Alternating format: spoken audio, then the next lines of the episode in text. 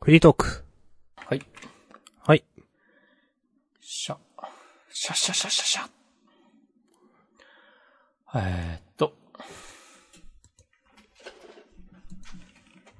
お願いします。お願いします。おな、お願いしお願いしま、しまっつ。あー お願いします。言ってよし。お前もな。うん。釣ってくる。はいはい。釣ってくるといえばワルスワルス。明日さんが、アマンガース週2以上は辛いわとなった気づき。はい。いや自分の、うん。なんか、疲れるというか、自分のその頑張れるのは、ここが境なんだなってね、思いました。週1回2、3時間ぐらいが。うん。押し込まやってるじゃないですか。やり、やってるとかやりたいというか。うん。で、まあ、その、押し込まんだけじゃなくて、他の多分皆さんも、あ、じゃあやりましょうみたいになってるのを見て、あ、自分はしんどいって思った。ああ。な、うん。これ、本当になんか、許容度というか別に、いや、アマンガース自体は好きなんですよ、本当に。うん。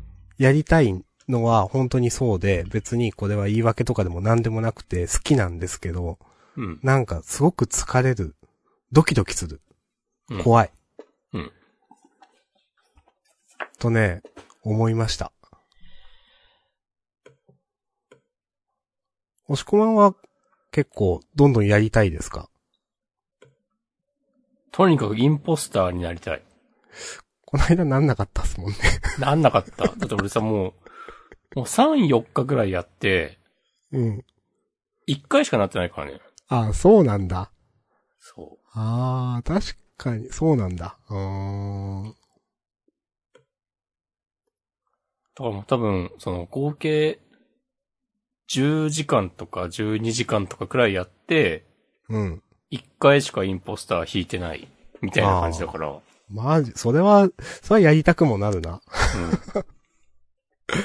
いや、あの、インポスターになった瞬間のドキーってくる感じが、うん。もう、もう怖い。うん。そう。あ、でも最近、なんかよく、YouTube とかでプレイ動画を見るようになって、うん。まあ見るっていうか、まあまあ、熱心に見るわけじゃなくて、まあ流しとくみたいな感じだけど、うん。なんかね、上手い人ってもう結構死ぬとき、あっさりバレて死んだりするから、あー、なるほど。なんかその、前は確かに俺もインポスター引いたときとか、めちゃくちゃドキドキしてたけど、うん。なんか最近は減ったかな、そういうの。あーそういうもんなんだなっていうこそうとですかそうそうそう。あーまあ本当勝てたらラッキーみたいなもんなんだなっていう。自分それ見て、そういうの見ないからな、そうなんだ。うん。うん。あの、最近は、あの、板前さん っていう、はい。まあ、あの、ジャンダン、以前にも、はい。いつ、あれいつだビーストチルドレンの話をおねー、ゲストに出てしてもらったことがあり ます。リスナーの、お友達の方おすすめの、あの、ポケモン、ポケモン配信勢の人たちがやってる YouTube おー。うん。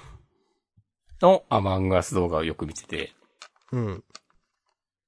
あの、元世界チャンピオンのビエラ。うん。な名んか前ねは、その、うんみんなね、まあ、板前さんも言ったんだけど、やっぱ、ゲーム上手い人ってなんか、どのゲームやっても上手いんだなっていう。あー。ままああ、、うん。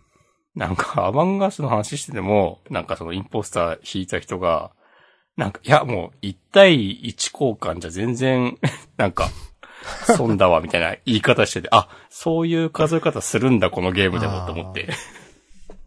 でも確かに、まあそうだよな、とか。あと、どうせ死ぬなら最後になんか、ローラーで、ちょっとでも、 なんかう、ん。もう一人に有利なようにする、みたいな。うん。なんかいろいろやってたりとか、なんかそういうのを見て、見てます。いや、いいですね。いや、なんか、押し込まんは結構マジでハマってるっぽいなって、その、うん見てて、おーって思ってます。そう。いい意味ですごく。ちゃんとアイコンも書きましたから。ね。 あのアイコン好評でしょ、結構。あれね、うん。まあ、あの、えっ、と、死んだ時のね、えっ、と、ドット絵ですよね。うん。うん。あの、何っていうのか、あのキャラクター。 何っていうのかな、あのキャラクタあの、ラマンガースのキャラクターがー。そうそうそうそ殺されて、なんか、胴体真っ二つみたいになって、う。うん。骨が出てる。ちゃんとあれ元のファイル、レイヤーで管理されてるから、あの、一発で色変えられてますよ。おー。書き出し放題です。なるほど。まあ、な変んえかてましたよね、確か。うんうん。ちょいちょい書いてる。うん。このアイコン書いてて、ドットで書いてる中で、うん。なんか、二次創作楽しいなっていう気持ちになりました。おー、すごい。みんな、そっか、それは、それは二次創作とかみんなするわな、みたいな気持ちになったわ。おー、なんか、すごい学びがありますね。そう。そんなことまで思う。おー。僕はもうね、この、ポッドキャストでは散々言ってますけど、もう完全な原作中なんで。うん。そうですね。そそうだと思う。うんう。もうなんならアニメとかもね、まあ最近はちゃんと出来がいいから、素直に見てられるけど、うん。ね、あんましピンと来てなかったですからね。それがね、今や、自分でに二次創作をするまでになった。なぜに。コミケに出ようかな。いや、いいじゃないですか。アマンガスの。うん。はいまあマンガスのアクキーとかあったうらん、ついいいなと思う けど。ああ。うん。最近さ、そのすっかり、あの、アクキーとかアクリルスタンドとかがさ、うん。なんか、そういうキャラクターグッズのメインみたいになってる雰囲気あると思うんだけど、うん。あれなんなんだろうね。俺絶対さ、 なんかはい。低コストだから流行ってるだけなのではって思ってるんだけど、ななんかさ、、うん。あの、俺がね、初めてああの、アクリルスタンドをうん。認識したのは、あの、2、3年前に、うん。なんか、ロマサガカフェみたいのがあっうた。ーん。うん。東京、秋葉原と大阪のどっかで。うん。その時に、あの、サガスカのキャラクターの、うをんドット絵に起こしたアクリルスタンドが、なんか500円ぐらいで売ってて、うん。あ、そうか、アクリルスタンドっていうものが、こういうキャラ、ゲームとか漫画のグッズでは今、あるんやねって思ってたら、なんか気づいたら、なんか、いろんな作品でアクスタがうんあることに気づいて、で、なんか、うんと同時に、なんか、まあ、ガチャガチャとかもそうなんだけど、ちっちゃいフィギュアみたいなのなくなったなと思って。ああ、そうなんだ。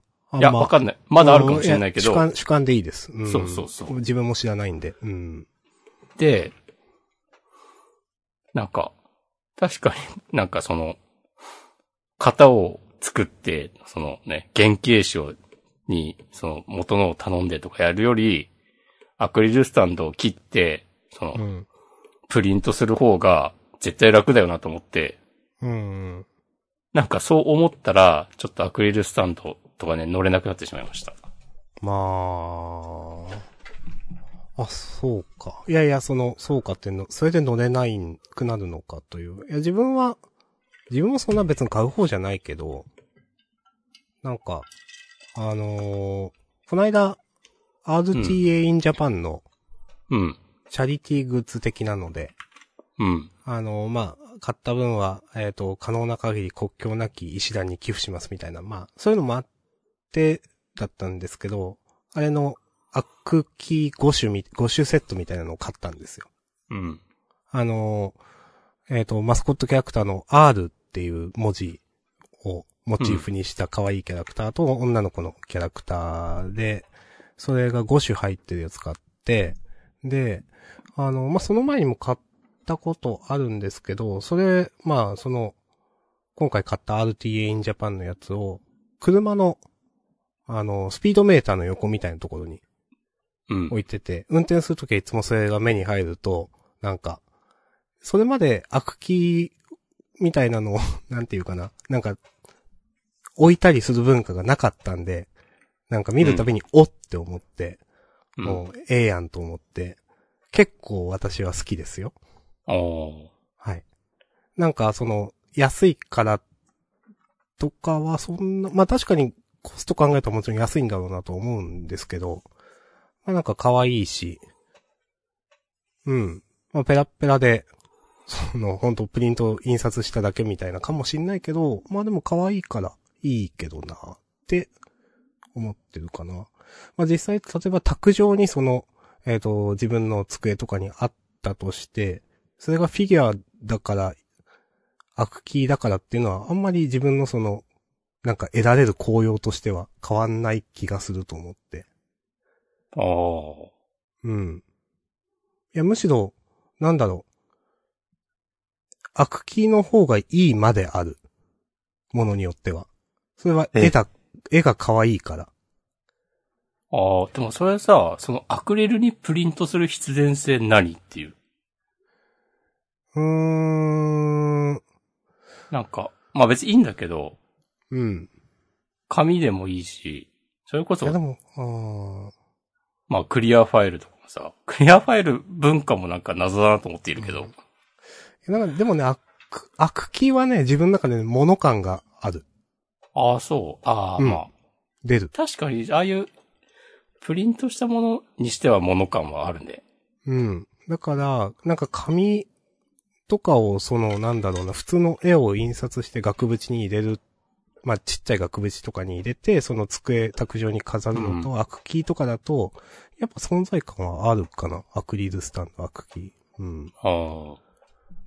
だから、自分は結構、その、好意的に見てますね。その、好きな方に入る。うん。なるほどな。なんかこれ、裏側から見た時の、なんか、しょぼさとかを考えてしまう と、ああ、まあまあまあ、うん。まあ自分がそんなグッズとかを持たないからこそなんか、うん、ちょっと、ちょっと持っただけで、おって思うっていうのはあるかもしれないけど。なんかななんか、うん。まあ、いや、いいんだけど さ。とか言いつつ今ね、自分の机を見渡してたらね、アクリルスタンドがありましたわ。おー目の前に。逆に自分はアクリルスタンドっていうのは買ったことないですね。キーホルダーはあるけど。キーホルダーはなんかさ、つけてても、プリントが削れてっちゃうじゃない。うん、まあわかる。その、まあ、つける場所によるけど、その、例えばカバンとかにつけてたらさ、うん、結構折れそうだったりするから結局つけてないんですよね。なんかそういうのがさ、うん。あ、それを良しとするのみたいなことに思ってしまうんですよね。 うーん、まあ、言ってることはわかる。うーん。だからまあさっきもちょっと言ったけど、クリアファイルを収納する用のクリアファイルとかさ、なんか、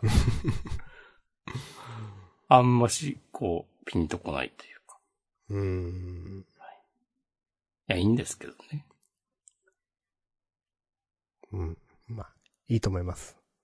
自分はね、部屋があんま綺麗ではないから、うんあ。んまりグッズ的なものにね、買ってもなって思ってしまうという。 うん、でもこの話前もジャンダンでしたけど、うん。それはでもさ、やっぱ上京して YouTuber になって、もう一発当てたら、もう、すげえ広いマンションとか、最上階に住んで、もうなんならもうフィギュア部屋とかあったりしちゃって、いやー、もう YouTube は無理だって分かったんで。やってみたい ややってないけど。 うんいやー、配信大変だね、みたいな話は、ジャンダンでもしたじゃないですか。うん。いや、でも、明日さんはやっぱ、なんかいざという時、そういうとこ、軽々と超えられるフットワーク、あるかなと思って。いやどうかな。うーん。うーん。任天堂ダイレクト見た見てないけど、サイトを見て、へーって思って、なんかいろいろ、ほーって思って。サイト見てます。ね。 お。ありがとうございます押し込まん気になったのどれですかまあ、スプラトゥーン3ですね。うーん。押し込ままあんでも、それは、 2やってるん、やったんやってる ?2 はあ、なんだかんだで今でもやってますよ。あ、やってるんだ。へえ、あんまり聞かなくなった気がしたけど。うー。うん3でも来年ですっけ、これ。うん、2022年。うーん。なんか、でも、ちゃんと作ってるっていう発表だけでも、OK ですっていうね。おーい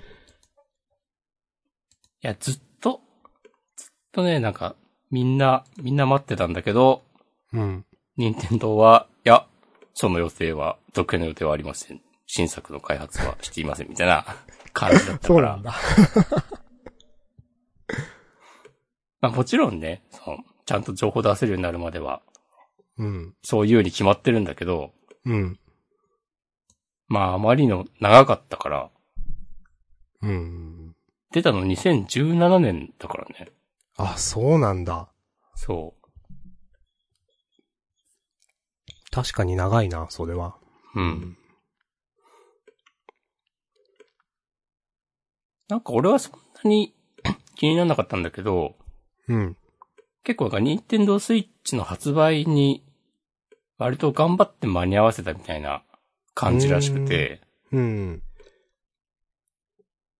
なんかね、あんまし、おーついに2が出たみたいな風な受け止められ方はね、してなかったらしうーん。い。なんかこう、マイナーアップデート感があるというか。うん、うん、うん、うん、うん。で、まあちょっとずつちょっとずつアップデートで、あの、武器が追加されたりとか、ダウンロードコンテンツ発売されたりとかで、やっと、こう、バチッとまとまったけど、なんか、1.4ぐらいの印象だった、みたいな。こと言ってる人がいたりとか。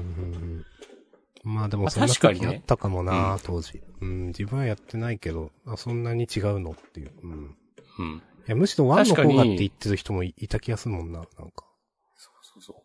俺もなんか今思えば、なんかそういうことを思ってすぐにやらなくなったのかもしれない。あうん。確かに武器とか全然なかったんだよな。っていうのはね、全然なかった、全然、全然ないじゃないかとは思ってないけど、その去年ぐらいに、真面目に再開した時に、アップデートでめちゃくちゃ増えてて、ひえーってなった。から、あ。はいはいはい。うん。なんかね、未だに1もね、普通にマッチングするんだよね、オンライン対戦で。あ、そうなんだ。らしい。そのぐらい人気は、人気ですかへーちゃんとプレイヤーはいて。はい。なんか最近ってさ、うん。その、すごい、すごい、でかいタイトルって、1ハードに1作品みたいな感じじゃないうん、うん、うん、うん、なんか同じ、スプラトゥーン3も、なんか、なんならスイッチの後継機種で出るんじゃないかとか、うん。うん。で、スイッチの、その次の機種は全然予定ないですって、任天堂が最近発表してたから、うん。ってことはスプラトゥーンも本当に作ってないのではみたいな感じになったりも、うん。してた中での、この今回の発表なんですよ。なるほど。そう。いや、まあ、自分もこのニュース見て、その、うんなんだろう、まだまだスイッチでやるよみたいな。あ、本当にそうなんだなっていう、その、後継機。まあ、スイッチでずっと、ずっとうん。かわかんないけど、結構、その、完成されたハードとして、なんか、うん。みたいな話は以前もジャンダンで、へえ、みたいな話をしてた気がするんですけど、なんかそれが、ああ、本当にスプラトゥーン来年とか言うと、あ、そうなんだなっていうのが思って、うん。いいやんと思いました。なんかでも昔のハードはさ、結構それこうそんプレイステーションとかぐらいの頃は、なんか同じハードなのに、その、うん。初期と、あの、最、最高期に出たソフトで全然表現のクオリティ違うじゃん、みたいにそうですね。それなこっそたりしてたよね。 FF の。うん。とかセブンからナインみたいなね。最初のリッチレーサーからとか、 はいはい。まあそれこそグランツーリスモと比べてとかさ、同じジャンルでも全然違うとか、なんか、あんましそういう一つのハートの、なんか、こう、ノウハウが溜まって表現が良くなるみたいなことって、もうなくなったなっていう。あー、はあ、はあ、はあ、はあ。まあ多分その、その頃とはもう今全然違って、ハードの進化の方がうん早いからっていうことなんだろうけど、多分その頃はいろんな制約があったんだろうな、みたいなうん。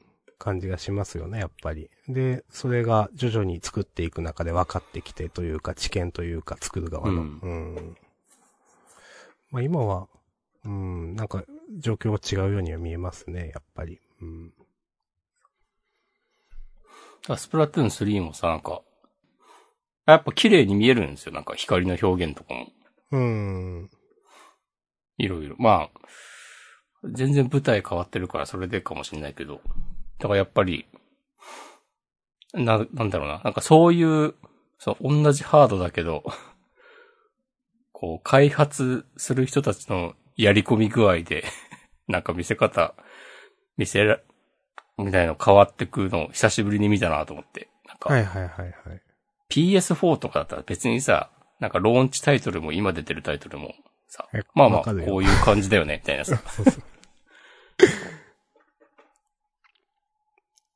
なんかそういうの、そういうのじゃないなっていうようなことをね、なんか思いました。いいですね。もうおじさんの昔話ですよ。いやー、そういう昔話は昔話でね、大切です。確かに。じゃあちょっともう一個昔話していいですかしてください。あの、任天堂ダイレクトで、うん。あの、オクトパストラベラーシリーズの新作が発表されたんですよ。あ、そうなんだ。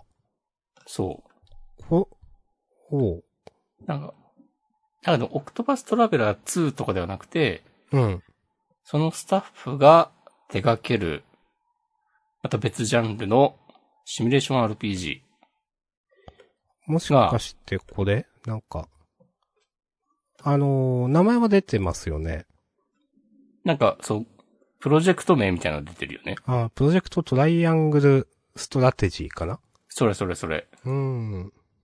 それがなんかあまりにもタクティクスオーガっぽくて、うん、まあ、うん。まあそれこそさ、オクトパストラベラーがなんかさ、まあまあ、ロマサガでしょっていうみたいなさ、はいはいはいはい。うん、その元ネタとしては。うん。ああいう、ああいうのを、あ、その現代にアップデートした、的な、的なコンセプトなんだねっていううん。ことだと思うんですよ。うん。オクトバストラベラー。その続編がその、タクティクスオーガのを、こう、2021年。来年なのかなわかんないけど、配信日来年ですね。うん。令和の時代にね、蘇らせる。なんかそれがさ、そ大枠のストーリーがすげえ、しょぼく感じられてしまって、うーん。なんかもう、どこをどう見ても、いや、元ネタがタクティクスオーガであるとしか考えられない表現なんだけど、うん。まあ、はっきりとはそうは言わないわけですよ。うん。でもなんか宣伝の仕方として、タクティクス RPG とか言ってて、うん、言ってる。 まあまあ。うん。うーん。なんか。ね、その、大きな話として、あの、塩と鉄をめぐる、はあ、はあはあ、その、国同士の戦いらしいんですよ。うん。いや別にさ、まあ塩も鉄も、その、かつてすごい重要な資源だったことはわかるけど、うん。なんかでもさ、タクティクスオーガっていう偉大な作品が、明らかに前提としてあるうん。新作タイトルで、あれはなんか民族紛争みたいな、結構ヘビーなテーマを扱ってて、うんうんなんかそれをさ、いや、いいんだけど、 いいんだ けど、は、ははみたいな感じになっちゃって。おー。押し込まん結構、なんか、言いますね。熱いですね、なんか。いや、タクティクスオーガについてはね、言わしてもらいますよ。おー。なるほど。いやーしかもなんかね、その、ちょっと紹介ムービーで流れてた、うん。キャラ同士の掛け合いとかも、うん。 なんか軽かったんですよね。タクティクスオーガ基準で見ると。なるほど。 うーん。なんかこう、結構わかりやすい完全懲悪な世界観なのかみたいな感じがあって、うーん。タクティクスオーガは全然そういう話ではなかったから、その、うん。立場や考え方次第でどんな選択も正義にも悪にもなり得るみたいな、うん。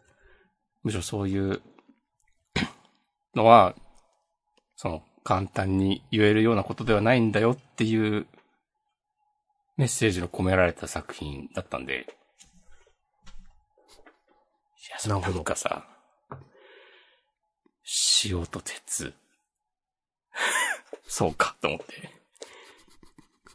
しかもなんかね、あの、タクティクスオー、オーガバトルシリーズの、うん。あロー、カオス、ニュートラルっていう、ああ。なんかそはのいプレイヤーの行動によって、その、その隠しパラメータみたいなのが変わってって、うん。それでストーリーが分岐していくっていう、なんかそのシステムもあるっぽいんだよね。うーん。多分トライアングルってそれを指してるんじゃないかと思うんだけど。ああ、なるほどね。う。うんん。うん。うん。うんなんかさ、うん。大丈夫かと思っちゃって。まあ言葉選ばずに言いましたね。うん。へえ。いや、もちろんね、楽しければ全然買ってやるんで、うん。これがね、面白ければ、その、いや、タクティクソーが、リスペクトの作品が、ね、スクエニがすごく力を入れて作ったっつってなったら、それはね、もう買いますよ。うん。まあ、買ってね、忌憚なき意見、評価を、ああ、また聞かせてくださいよ。そういうルートもあるね。うん。うん。はい。なるほどね。ああ、これそういう、あれだったんだ。ちょっとなんか、ね、新作 RP、RPG か、んシミュレーション RPG かってうん出てたから、ちょっと、おこれなんだろうって今、今っていうかさっき、ジャンナー始める前に開いて、気になってて。なるほどね。うん。いや、戦闘のシステムとかも完全にそういう感じなんですよ。うーん。だからなんだったらこうね、松野休みっていうそのメインの開発者、ディレクターとかの人をね、呼んできてやるとか、まあでも、オクトパストラベラーも別にそういう感じではなかったから、まあそういう話ではないのかなというのもわかるんだけど、うん。なんつうか、こう、うん、うん、っでてそれ思ってしまったという。。そうん。そうそうそう。で、それで、じゃあ松野康美さんは今何をしてるんだろうって調べたら、なんか、FF14、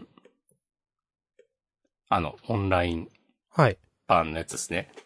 の、なんか、えっ、と、最、最近なのかな追加されたシナリオみたいので、ほうほうほうが、なんかその、イバリースっていう FF12 の世界なのかなを、そう、松野さんが昔作ったなんかのゲームの世界うん。を、にちなんだ追加コンテンツみたいのがあって、なんか、それをやってるっぽくて、うーん。あ、まあゲーム開発、まだやってくれてるならもう、 それだけで OK ですみたいな気持ちになってなるほど。うん。やなんかうん何年か前にね、あ、もうすごいふわっとしたこと言うけど、サイゲームスかなんかかななんか、うん。スマホ、スマホゲーム作ってるようなでっかい会社が、うん。なんか、その、 家庭用ハードの、その、有名なクリエイター呼んできて、新作タイトル、なんか4つぐらい作りますって、ぶち上げた時があって、うん。その中にその松野康美いて、うん。おー、久しぶりに新作ゲームを作るのかいって僕は若くしてたんだけど、うん。多分そのプロジェクトは立ち消えになって、立ち消えっていう言い方はあれですけど、まあまあ、まあまあまあ。リリースににまではたどり着かなくなって、消えちゃって、っていう感じだったんで。ピエンですわ。うーん、まあ、うんでも、ゲームを作ってオーダーで済んで、それで OK ですという。うん。なんか、えウィキペディアかなんか見たら、55歳って書いてあって、ー現在。。びっくりしちゃった。おーうーん。なんかそのタクティクス動画とか出てた頃は、それこそ坂口博信とかもっと上で、多分もう今60とか超えてると思うんだけど、うん。だからその当時90年代とか30代とかだったのかな。ってことですよにね、それは。多分その頃松野康美はなんかその、多分20代とかで、結構その、若手クリエイターみたいな感じで出てきてた印象もあって、記憶もあって、だからその頃のイメージがずっとあったから、55、そうかってね、思った。あーあー、そういう、なんですね。いや、自分が多分通ってきてないから、うん。えー、まあ、さすがに、押し込まんの思い出のゲーム。そのクリエイター。ありがとうございます。いいいや、思い出話。こちらからは以上です。ありがとうございます。はい。自分は、任天堂ダイレクト。まあ、見てないんですけど、ちょろちょろっとそのサイト見てて。あ、見てない、えっ、とね、見て、え皆さんのツイートで、う任ん。天堂ダイレクト関係ので、気になったたのが、アウターワイズズはいはいはい。で、これ以前もなんかの記事で面白いって見たし、結構いろんなその知ってる人が、うん。なんか面白いって進、なんか言ってるなと思って、まあ、これいつ、スイッチで出るかもしんないけど、自分はスチームかなんかで買った方が、あの、プレイしやすいからと思って、サクって買っちゃいました。なるほど。はい。22分の宇宙の旅っていうことで、これなんか何回も、22分間しか、なんか続かない宇宙を何回も旅す、うんしてちょっとずつ、その、謎が解き明かされていくみたいな話だと思うんですけど、うん。うん、なんか、いろんな人がなんか絶賛してるなと思ってね、ちょっと気になってね、2000円くらいだったかなエピックだか、スチームだかちょっと忘れたけど。はい。プレイしまちょす。よろしくお願いします。はい。他押し込まん気になったタイトルはえーっとね、あ、聖剣伝説、はいはレジい。ェンド・オブ・マナのリマスター。あと、まあ、サガフロンティアもか。そうですね。うん。もうなんか、意外と発売日すぐでしたね。 4月の5日でしたよね。えっ、と、 15日。 15。おー、早いな。まあ自分も買うんで。多分また発売1週間セールとかしそうな雰囲気ある。はいはいはい。ちょっなんと、か、また、あの、アンドロイド、iOS とかでも出るっぽいので。おー Steam、PS4、Switch、Steam、iPhone、Android って書いてあるから、まあ、うんうんうん。まあ、あの最近のサ探ガしシリーズのいつものやつですね。ですね。うん。まあ、実着買うんですけど、うん。あの、最初にあの、ヒュース、ヒュース、ヒュース、どっちだったっけ ヒュー、ズじゃない。図かなうん。最初にヒューズ版をやるかどうかだけ迷ってる。あの、今回のね、えっ、と、追新加キャさラれだたっ。けそう、いはい8人目の主人公。うん。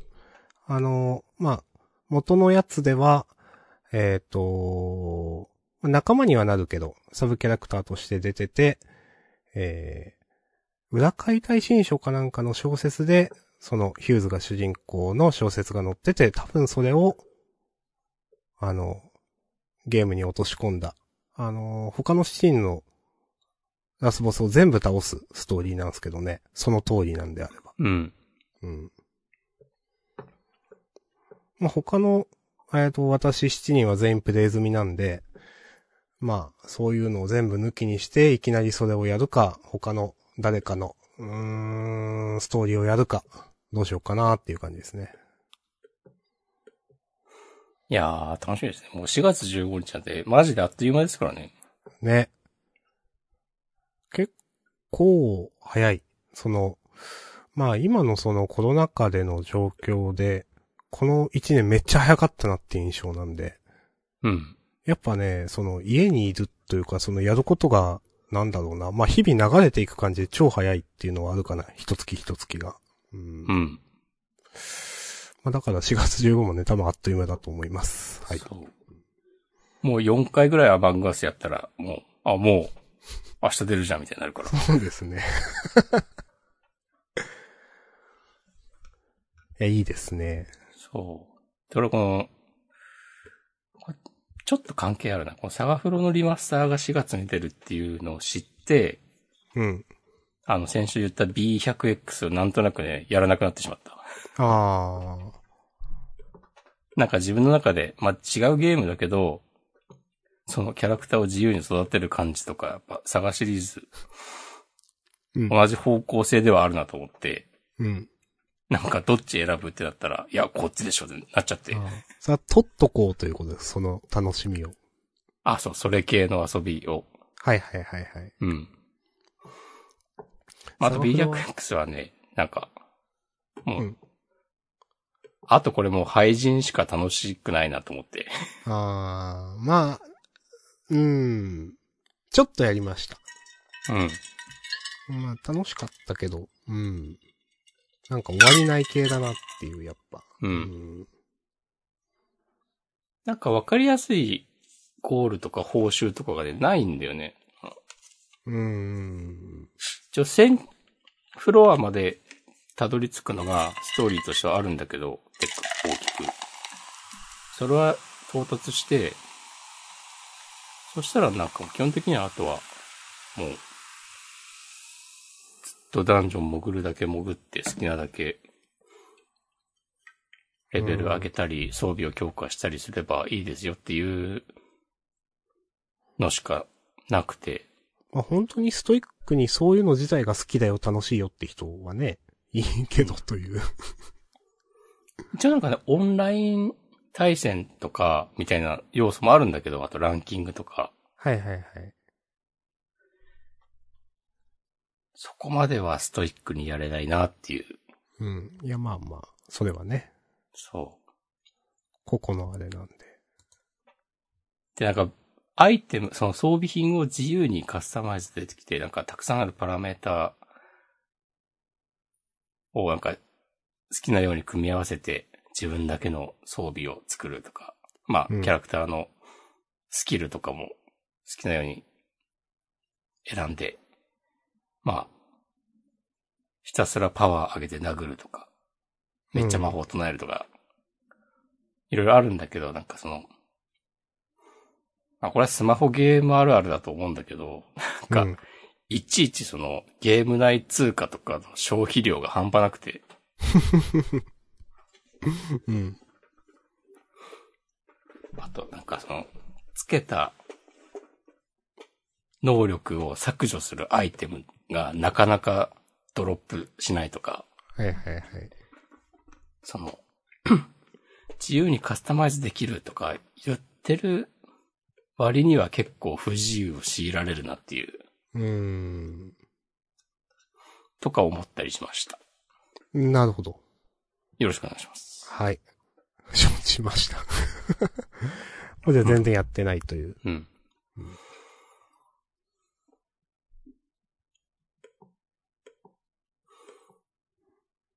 そんな感じですかそうですね。まあ。うん、ゲームに関しては、うーん、そんな感じかな。すっかりでもこの、ポッドキャストもゲームの話題が増えた感じしますね。うん。自分も、なんかこのポッドキャストでいろんなゲームやってるのもありますからね。きっかけにして。うん。アリーナもやってますし。おはい。あのーなんだろう。ランクとかじゃないカジュアルプレイで、うん。あのー最新のエキスパンションだけで作った、あのーまあ、そんな強くないけど、まあまあまあみたいなデッキを使って。うん。で、相手がガチデッキだと分かると、うーんって思いながら一応やります。うん、ガチじゃんと思いながら、ああ、はいはいって途中になるんですけど、う、うんん。かな。あとまあ、ちょっと、メモにあげてるんですけど、珍しく私歩くのが続いていて、あの、オーディブルとかでそうそう。本を結、局ね、オーディブルは使ってないんだけど、 あの、なんか Kindle の読み上げ Kindle。そうそうそう。あの、まあ今回、えっと、続けようというのを目的にしていて、うん。なんか、結局私の今までの遍歴、運動遍歴とかからすると、うん。あの、まあ、しんどくてやめてる、億劫になってやめてる。前、例えばジムに行った時とかも、まあ、トレーナーさんにこう、メニュー組まされたんですけど、うん例えば、有酸素運動、その、ジョギングにしても、あの、心拍数100何以上で、あの、30分やってください。じゃないと意味ないです、みたいなこと言われて。はいはいはい。意味ないとまで当時言われたかわかんないけど、うん。まあでも、そういうのが結局しんどくて汗だくになって、ああ、もう無理ってなって、で、うん結局足が遠のいたっていうのがまあ結構あって、あの、まあでもなんか、なんだろうな、何分以上みたいなのって、最近は、そうでもないというか、何分以上しないと意味がない説。うん。うん。最近はそうでもないというのも聞いて、まあ、その、短時間でもというか、あの、まあ、やった分だけさ、変わるよみたいな、カロリー消費されるよみたいなのも聞いて、まあ、えっ、と、運動負荷的なものは軽くでいいから、苦にならない範囲で続けることを目的にしようと思って結構最近は歩いてるんですよ。うん。で、45分とか50分くらい歩くことが多いかな。なんですけど、なんかその、まあ結局私、家で本を読めないタイプで、うん。えっ、と、例えば休みの日とか道の駅とかに行って車の中で本読んだりするんですけど、なんかそれ以外家では本読む気になれなくて、まあずっとネットしちゃうとかまあゲームするとかいろいろあるんですけど、そういう中でその音楽、音楽じゃないわ、本をその聞くというか、聞きながら歩くっていうのが、なんか歩くと本が読めるみたいなインセンティブになってて、最近。おー。それすごい自分の中でかなりいい環境だなと思って、うん。ここでめっちゃいいのではと思っていて、なんかそういう感じで続いてるから、自分すごい、こんな続くことないよって思ってる今。お。いいですね。はい。そうか、しかも明日さんもともと、基本車だもんね、どこ行くのも、多分。そう、そうなんですよ。あのーこれ田舎民あるあるで、例えばうん都会の方とかは、例えばその電車の中とか、待ち時間ってあると思うんですけど、田舎民ないんですよね。はいはいはい。うん。車は自分で運転しなきゃならないし、うん、うんそうそう。で、まあ最近は車でもその読み上げでやってたりするから、ドライブとかも。でも、本を読む読むみたいなのになってるんですけど、でも基本そういうのがないので、なかなか、じゃあ家にいて本読むかっていうと読まねえよな、とか。はい。そういう中でね、結構これはいいやり方を見つけたのではと、まあ勝手に思っているところです。たった一つの冴えたやり方を。そうそうそう、それ誰ですっけ小説なんか、なんかね、なん、森なん博だ士ろう。とか、桜庭なんとかさんとかじゃない違うあ、SF 小説へらしいでえす。よ。すげえ適当なこと言ったな。ジェームズ・ティプトリー・ジュニアの短編 SF 小説って書いてある。うーん。現代 The Only Need Think to Do. うんはい。はい。はい。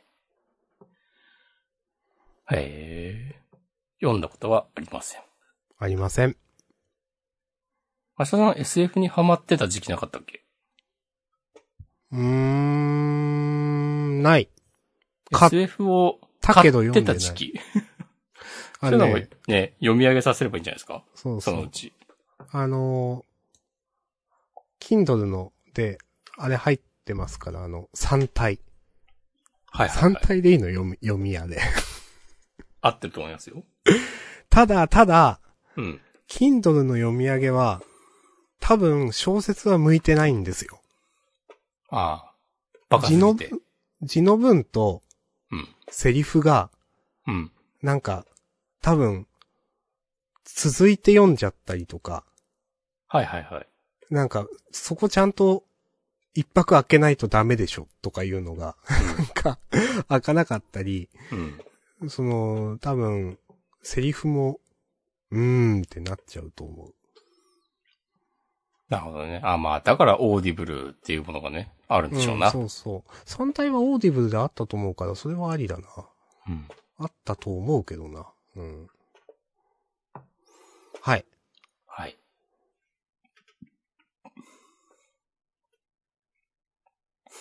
明日さんの家にもストーブがあるんですか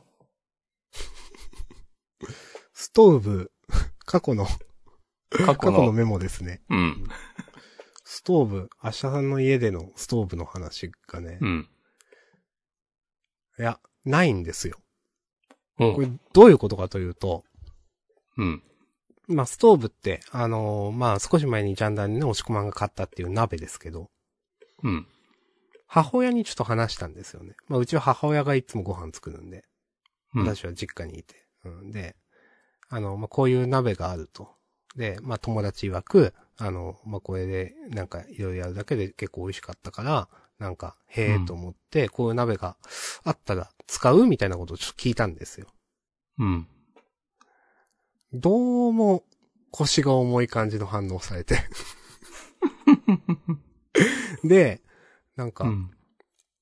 まあいろいろその無水鍋っていうものは、なんか昔からあったりするのかななんか、水がないとか言って。で、まあ多分ストーブもそれの仲間的な立ち位置だと思うんですけど、まあそういうのを使ってた時期もあったり、なんか他のなんかちょっと変わった鍋とかも使ったことがあったけど、結局使わなくなっちゃったりとか、うーん、みたいな。で、最後、終的には、この年になると新しいものはそんなにちょっと使うのは、なんか大変だなって思っちゃうんだよね、みたいなこと言われて、うん。なんか、ツイッターでよく年取るとそうだみたいなのを聞くのはあるけど、60代とかの、 リアルの、その、まあ、家族というかからそういうのを聞くの新鮮だなとかなんか思いつつ、結局ストーブは買わずに終わったという話がこれです。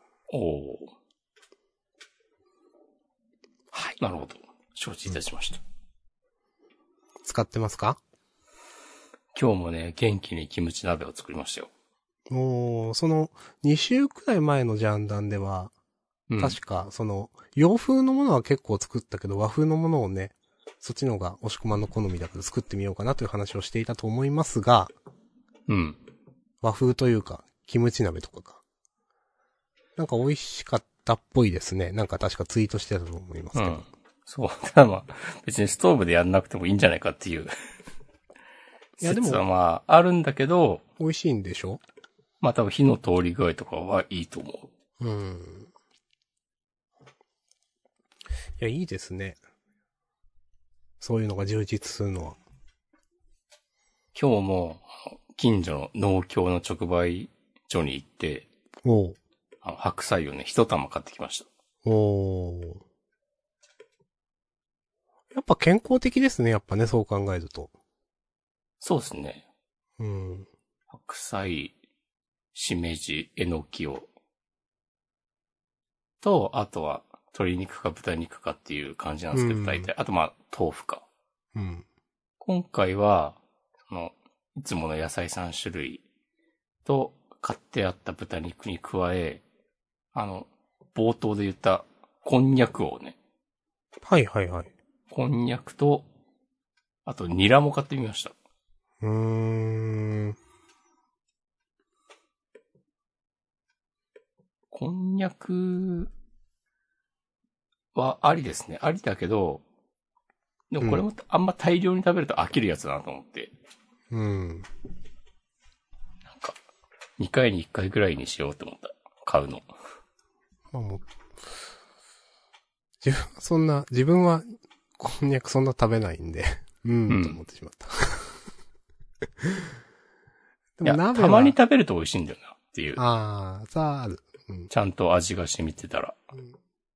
鍋はいいですね、でも。うん。やっぱ。うんいいな。もうでもそっか、暖かくなっちゃうと、鍋って感じでもなくなっちゃうのか、季節的には。そしたらね、どうしようかね。うん。いや、あ早いうんな。キムチ鍋ブームが終わったら、ちょっと、無水カレーとか作ってみようかな。おー。トマトとか買ってくればいいんでしょいや、わかんないよ。 そんな、わかんないけどね。うん。はい。え、いいですね。じゃあ、うん。あと、押し込まんの先週のイヤホン沼聞いてもいいですかあ、聞くうん。ああの、半年くらい前かな。イヤホまあ、ンい沼ろいろね、話はしてた。うん。そうあのケーブルが外れるやつ。はいはいはいはい。そううん。インイヤーモニターとか言われるようなタイプうのん。イヤホンを買ったのが多分11月とかくらいで、うん。で、それがこの間壊れて、あら。なんか片耳からの出力が明らかに弱くなってて、うん。まあ、どうしたもんかなと思って。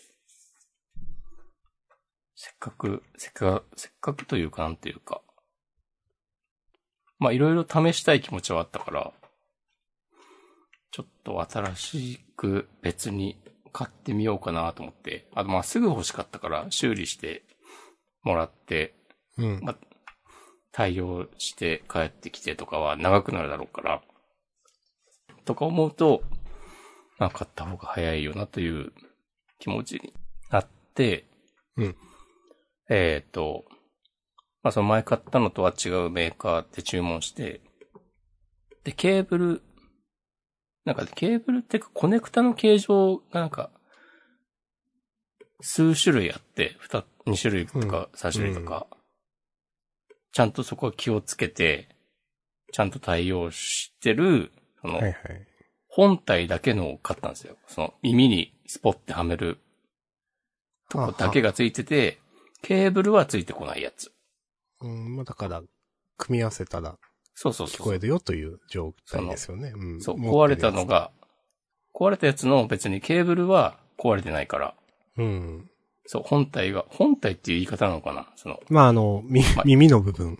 そうそうそう、イヤホン部分が壊れてたから、っうん。ていう。でそれで、その、イヤホンのみのを注文して、で、その会社が、あの、本社が深センにあって、中国の。うん。で、最近、なんか、日本にも、なんか営業所ができたみたいな感じらしいんですよ。うん。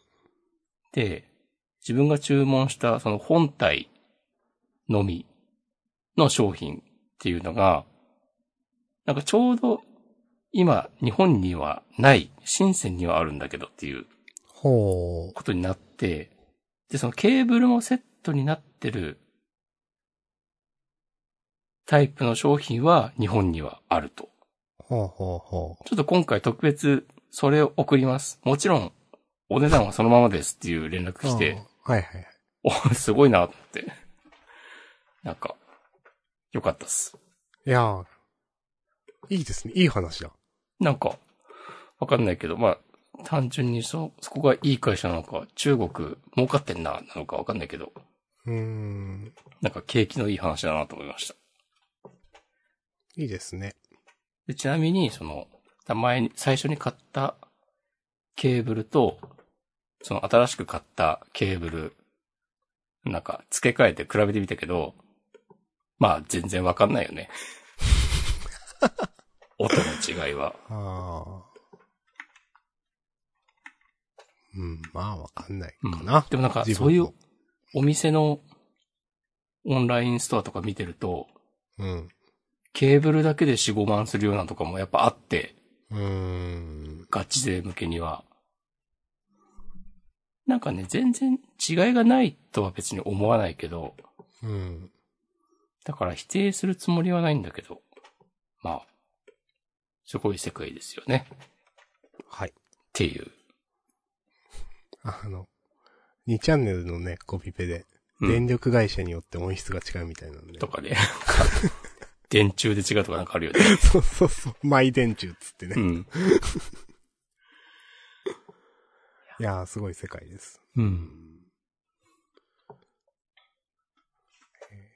まあ自分も今はね、歩くときはワイヤレスのヘッドホン、ヘッドホンか使ってるけど、まあわからん。うんうん。これからでもヘッドホンだと、蒸れちゃいますね。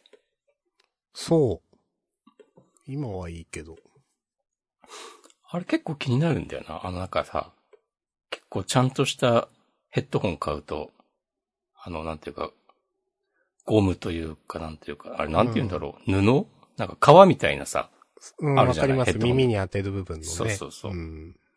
あれまあ汗かくじゃない暑い時だと。そうですね。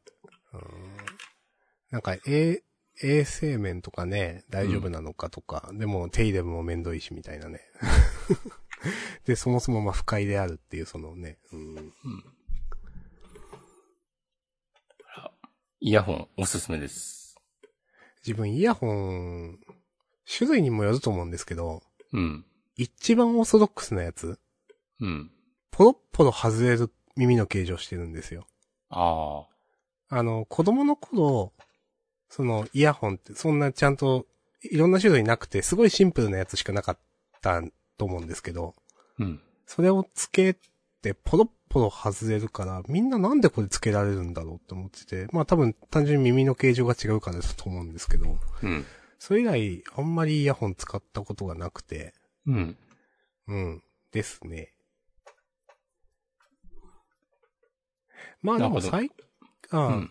最近なんかでも必要に駆られて、あの、ゴムっぽい、その、耳にはめる。はいあはれい、だはい。はフィットしたな。うん。まあ、ものによるんだ。うん。イヤホンについてくるような、あの、つるっとしたやつだと落ちちゃうってことでしょそうそうそうそうう。ん。まあそうじゃないのいっぱいありますよ。うんで、そのさ、あの、そのゴムもさ、めっちゃいろいろあるんだよね。そうなんだ。それだけで単体でなんか高い値段すするようなものがいっぱいあったりして、へいや、マジ、沼沈もうと思えばどこまでもいける感じですよ。え。うーん。絶対行かないけど。 と思っている。でもなんかね、そういうイヤホン単純にね、見た目がしかっこよかったりするから、うん。まあ、一個ぐらいあってもいいとは思っています。うん。まあなんか沼っていうからなんかすごく聞こえるけど、なんかそういうのちょこっと遊ぶのは楽しいよなと思う。うん。うん。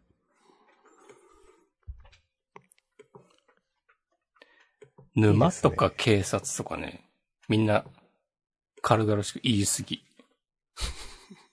お、物申しますかいや、もう、 このツイッチアカウント消します。物申してしまったんで。いはい。やー、まあじゃあ終わりますか。うん、1時間経ったんでね、コメントとかはどうかな、ツイ、ハッシュタグはない。ツイッマシュチマロのコメントもない。マシュマロ。約1時間前。こんばんは。お二人は永遠の消防隊のさ漫画最新話をご覧になりましたか、うん私はインターネットで少し話題になったので、初めてこの漫画をちゃんと読んだので、話の整合性など把握していないのですが、正直結構きついなと思ってしまいました。普通に怖かったので、作者の意図する表現だったのかもしれませんが、絵で表現してほしいと思ってしまいました。お二人はどう思われましたかということで。うん。うん。まあ、自分は見ました。あの、僕もインターネットで話題になってるのを見て知って、マガジンをね、チェックしました。自分はあの、コミックデイズっていうののあの、定額制サービスで、プレミアム入ってるんで、マガジンは読めるんですけど、うん普。通にその、ね、話題とか全然関係なく、うん。マガジン配信されたその日の夜かなかなんか読んでて、うんなんか結構、びっくりしましたね、なんか。これは、言っていいのかなんか。 内容。いや、全然いいでしょ。うん。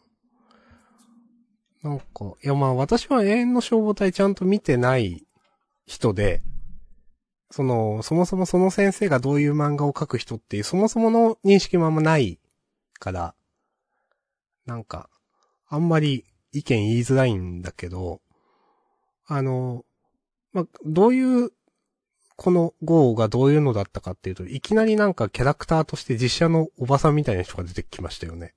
うん。で、なんか、実写のおばさんがいきなり出てきて、その、なんか、まあ、白黒背景でそう、なんかそれが喋ってるみたいな表現だから、普通に怖いという、うん。はい。あのキャラクターがどういう立ち位置のキャラクターなのかって正直自分は分かっていないんですが、うん。まあ、怖いとは思ったけど、なんなんだろうな。まあ、うーん、そのことに関するネガティブな感情は自分は持たなかったかな。そういう先生なのかなとか、うん。ああ、こなるほどういうのはなしではないか、みたいな。うん。はい。おしあくれ、まんどう僕で原した作は読んでないから、うん。そのインターネットで話題になってたことから得た情報だけど、うん。なんかストーリー的な必然は、なんかちゃんとあったらしい。あの表は現いに。はいはい。もともとはあの、あの漫画の世界、作品の世界が、一回なんか、地球が滅亡みたいになる前は、うん。その、今みたいな現実社会で、なるほど。それがい一回終わって、その今主人公たちがいるのが、いる今、その漫画の、この漫画みたいな世界なんだっていうのを、なんかすごい文字通りやったみたいな感じなのだああって。ー、なるほど。で、あの、おばちゃん、実写のおばちゃんは、その、一回、世界が終わる前から、あの、暗躍していた悪い人で、はいはいはい。だから、あのおばちゃんがあの姿で、出てくること。紙面に登場するのは、となんか、別に、ストーリー的には何らおかしいことはないんだって。さへえ。し、なんかそういう、なんか、その、示唆するような表現もこれまでにね、表現というか言い方とかなんか、もあったらしい。なるほど。から、 まあ、かだからってね、ああいう感じで出てくるとは誰も思ってなかったと思うけど、うん。なんか熱心なファンからすると、なんか、ああまあ、あの人こういうことやるよねっていう感じらしい。はいはいはい。うん。俺も他の作品は読んだことないけど、それこそソウルイーターだっけとか。うん。うんですね。で、有名な先生ってイメージです。その前の作品。ま、ま、すぐ前なのかわかんないですけど。うん。なんか。 はい。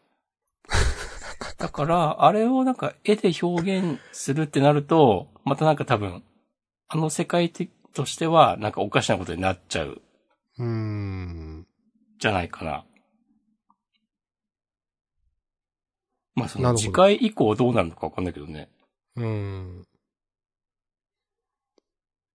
あの、あのおばちゃんの敵キャラが存在する限りずっと、あれだけはあれで出る。実写で出てくるのかとか思うと、結構なんか大変そうだなと思っうた。ん。ま、なんか表現自体は自分はあんまネガティブなうん。印象を受けなかったかなっていう、うん。ですね。了解しました。はい。なんかでもああいう、なんかすごくベタな言い方をしますけど、うん。現実対虚構みたいな話って、うん。なんか、流行ってるというか、ずっ、いろんな作品まがやってるよね。ずっとあるとは思う。実はこの世界はっていうやつ。うん。うん。あ、でも、なんか、なんだろうな、そういう、ちょっと違くて、お、はい。なんて言うんだろうな。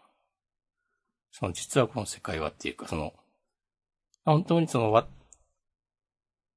なんかね、うまく言えないけど、なんかこの間、久しぶりに会った友達と、なんかそういう話をちょっとしてて、ほうほうほう。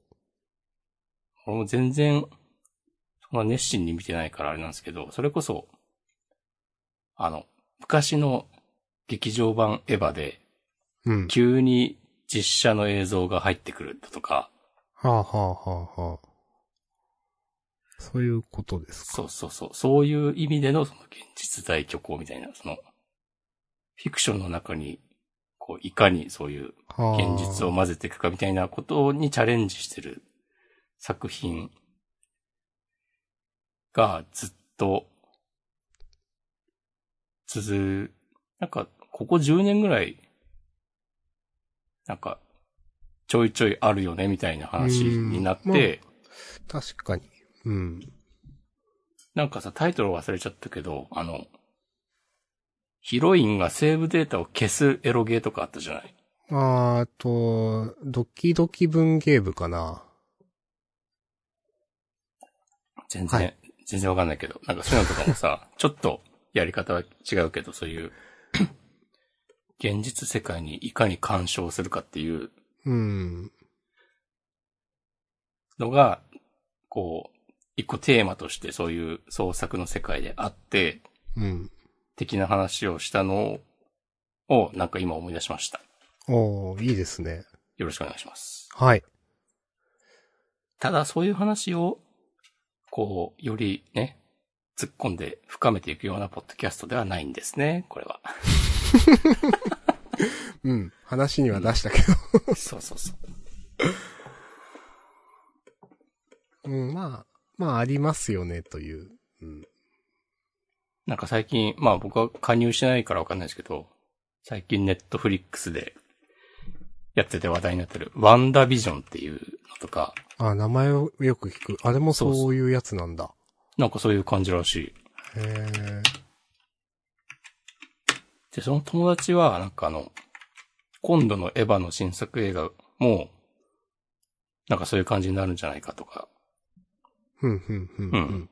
まあそういう感じって言ったってすごい幅広いけど、うん。なんかいろいろね、面白いこと言ってた。うん。けど、今日はこの辺で締めます。はい。いや、なんかその、友達がそういう話言ってたというか、友達とそういう話したみたいなのもなんか、なくなりましたよね、と思った。ここの、あ、今の状況下でね。確かに。だからその話自体もちょっと新鮮だなとね、なんか思いました。うんはい。うん。という感じで、マシュマロありがとうございます。ありがとうございます。で、これをさ、その、あの、実写のおばちゃんが出てくるのを、うんアニメでもやるのかなっていうおー。のは、なんかちょっとね、期待してる。どうはい表現するのかっていうのは。まあアニメの3期なのか4期なのか、まあいつになるかわかんないけど。わかりました。はい。じゃあ。特にもうないかな。はい。じゃあ、うん。終わりましょう。はい。じゃあ、ありがとうございました。はい。ありがとうございました。また来週、さよなら。さよなら。